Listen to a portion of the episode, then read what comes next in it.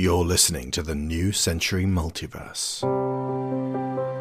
Secret Rooms, Definitive Edition.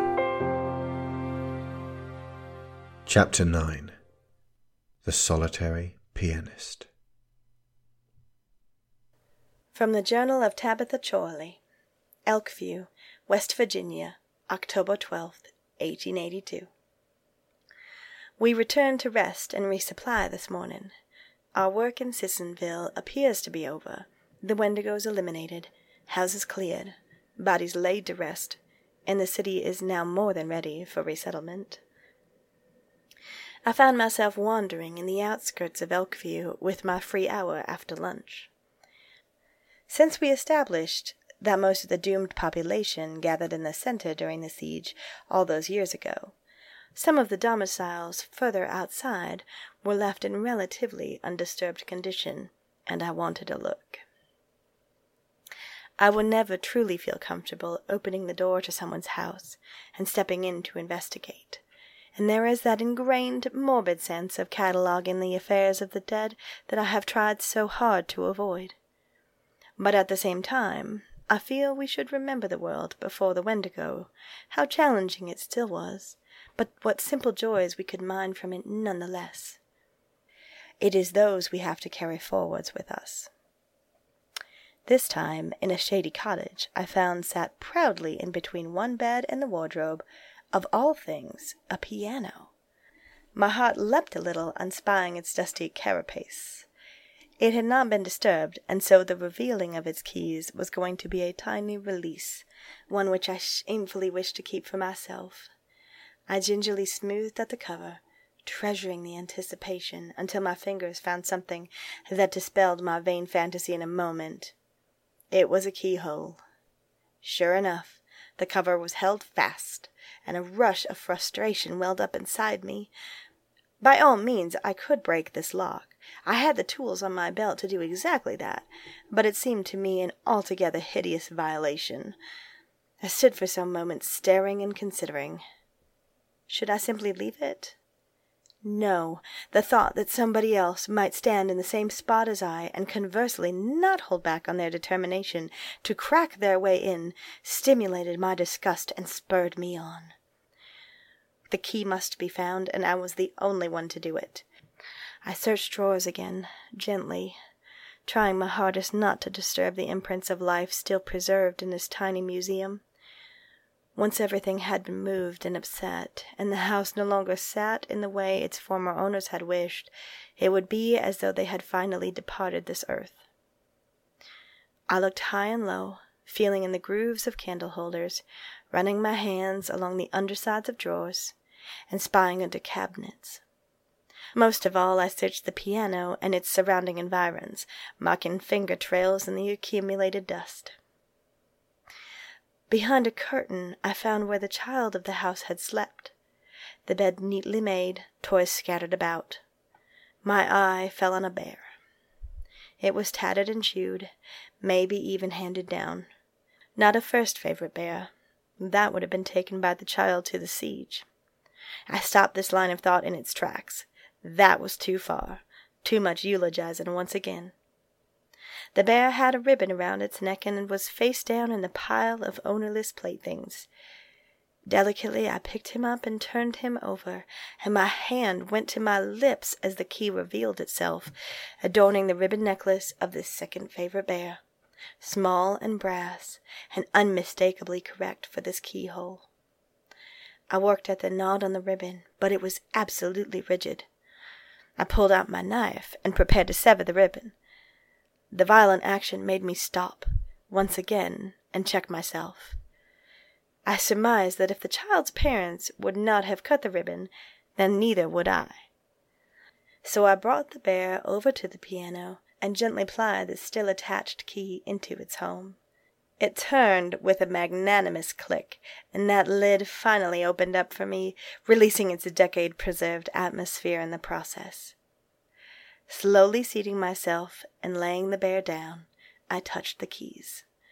Of course, after ten summers of expansion and ten winters of contraction, it was out of tune, and I was rather rusty myself.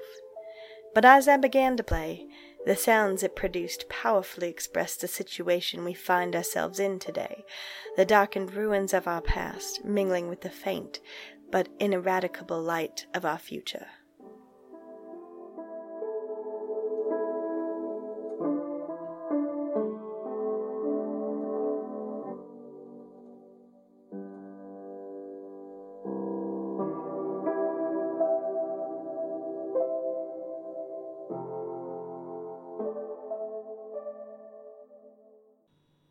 From the Journal of Abigail Grey, Elkview, West Virginia, October 12, 1882.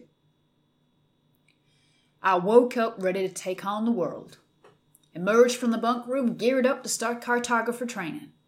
Would we begin with diplomacy lessons, which some might say I sorely need, or would I be further trained in firearms, horse riding, expert survival, or the particulars of the Wendigo and how best to dispatch them? I spent four fucking hours irrigating a goddamn cabbage patch.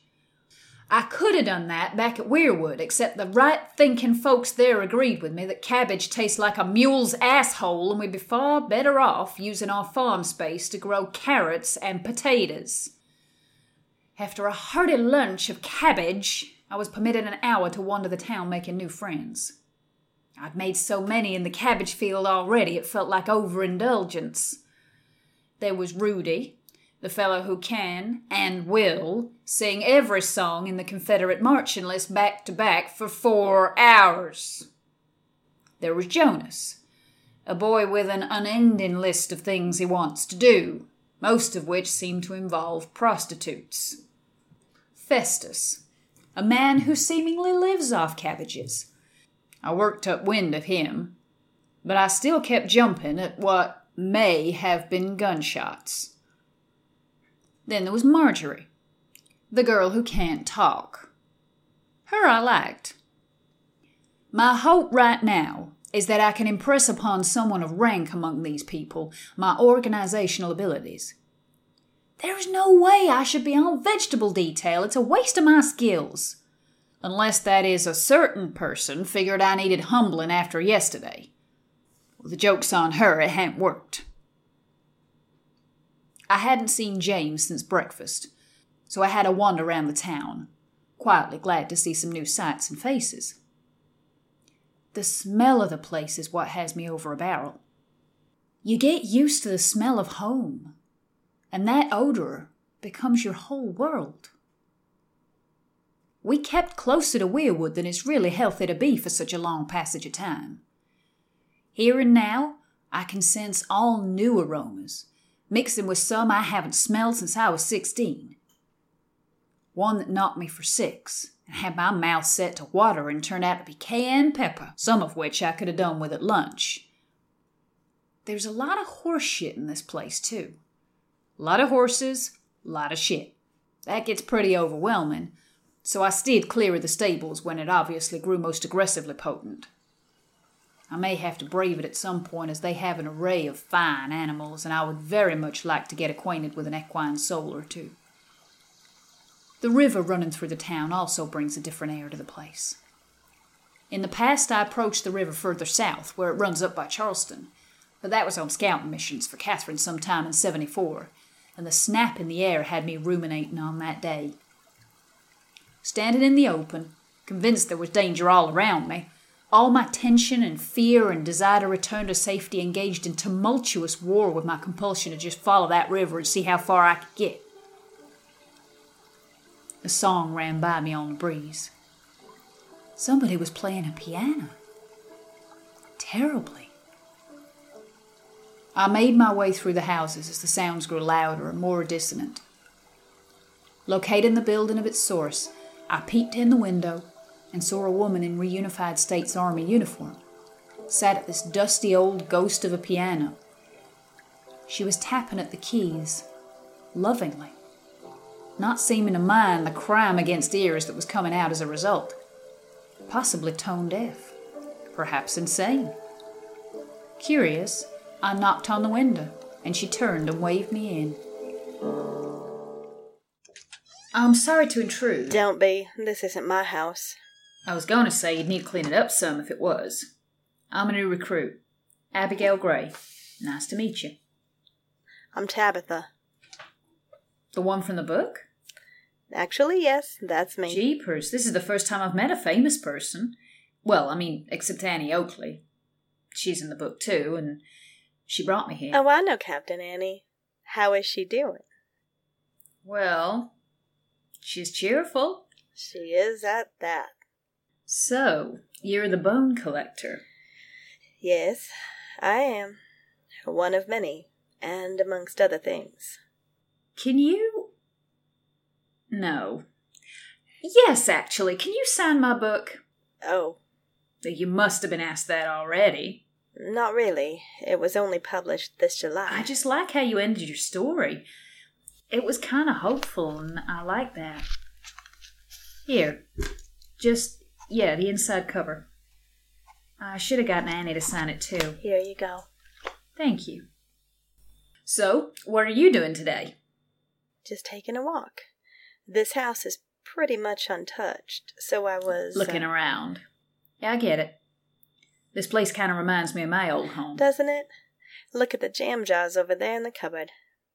My mother used the same kind of lids and labels. Hey, do you think they're still fresh? Oh no, it's just gonna be crystallized sugar mush now. I need to see this for myself. I think it would be unfair of us not to at least test them before we pronounce them dead. Here, you got some raspberry.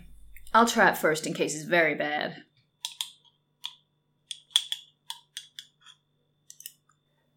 How is it?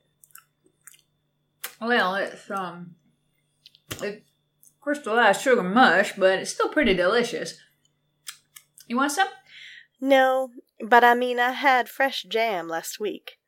I have only just left the house I've been staying at for ten years. The only sweetness we had back there was honey. Well, this house is making people all kinds of happy today.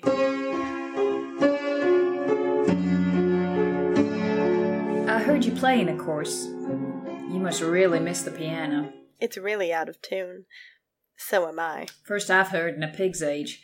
And I mean precisely that. We had a pig die of old age last year.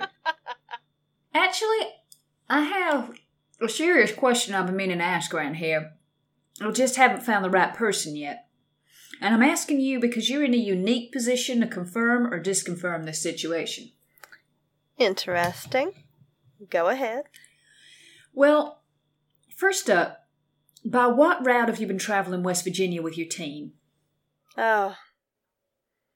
We've moved around it clockwise, going down as far as Mercer County and Princeton, then back up and around through Ripley and the areas around Parkersburg.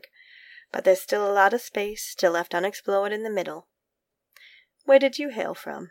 Weirwood, just outside Charleston. You're in luck then. Last I heard, we were planning to take back that city by close of December. Stick around long enough, and you could probably help with that. Well, it's not my home. I mean, it is, but that's not where I was born. My town's Clearwater. Oh, Or was? That's my question. Did you go through there? Some 60, 70 miles south of here, I believe, below the Kanawha River? Does the name ring a bell at all? I'm sorry, but it doesn't. Oh, that's okay. What are the odds you'd be going to that area soon? I could tag along. I'm heading south to North Carolina tomorrow. You know, in any other circumstance, that statement might seem confusing. Well, indeed. You're welcome to tag along, as you say, but you're going to need to speak to your commanding officer, Who I guess would be Oakley. Abigail. In our position, we don't get to make personal calls. I hope you realize this. Annie will almost certainly say the same thing. We have to go where our orders say. Of course, I realize that. This is just a, a highly tactical connection with a prospective. Oh, God. She's not going to let me go, is she? I'm so close. I just. I wanted to see the town for myself before I go gallivanting off around the country and most likely never swing back this way again. You have family in Clearwater? I was with the kids that got evacuated.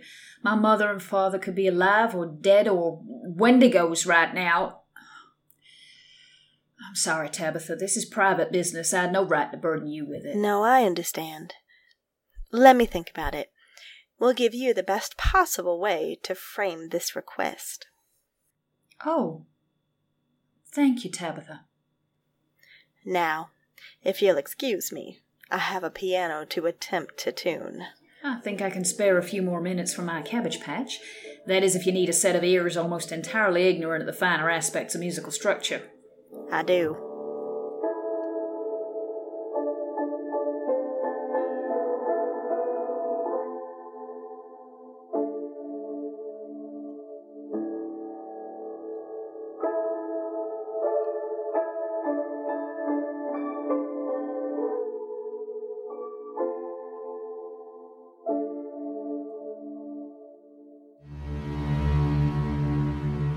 Have been listening to episode 9 of Secret Rooms The Solitary Pianist, written and directed by Alexander Shaw.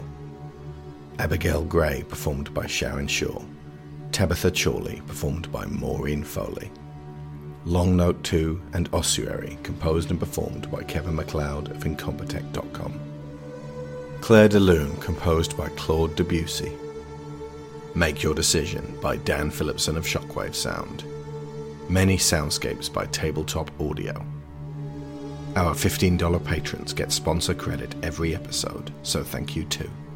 Joel Robinson, Benjamin Biddle, Abel Savard, Michael Hasko, Angus Lee, Marty Hooie, David Shealy, Kevin Veighy, Daniel Salgueiro, Conar Kennedy, Bryan Novak, Evan Jankowski, Sarah Montgomery, Dan Hoeppner, Johan Claesson, Tylor Long, Jo Gisiger, Greg Downing, Tim Rozenski, Christopher Wolfe, Kat Essmann, Cassandra Newman, Timothy Green, Matthew A. Seibert, Joseph Gluck, Nick Ord, Duran Barnett, Tom Painter, Finbar Nicholl, Jamas Enright, Marc Lucksch, Dan Mayer, Joe Crow, Chris Finik, Toby Jungius, Dave Hickman, Aaron LaCluyze, Ciaran Dachtler, and Lorraine Chisholm. Just before we go, it is worth pointing out that the first book in Phase 2 of New Century has just been released, Uncivil Outlaw. And this is the first one that I am doing without the audio adaptation coming first. So that's Uncivil Outlaw, now available on Amazon, via the Kindle store, or a beautiful paperback edition. And this one is a gripping, page turning political thriller, but it's also filled with mayhem, action, and humour. So if you've read or listened up to Steamheart, this book is your next port of call. And if you've already read it, Uncivil Outlaw could do with a few reviews.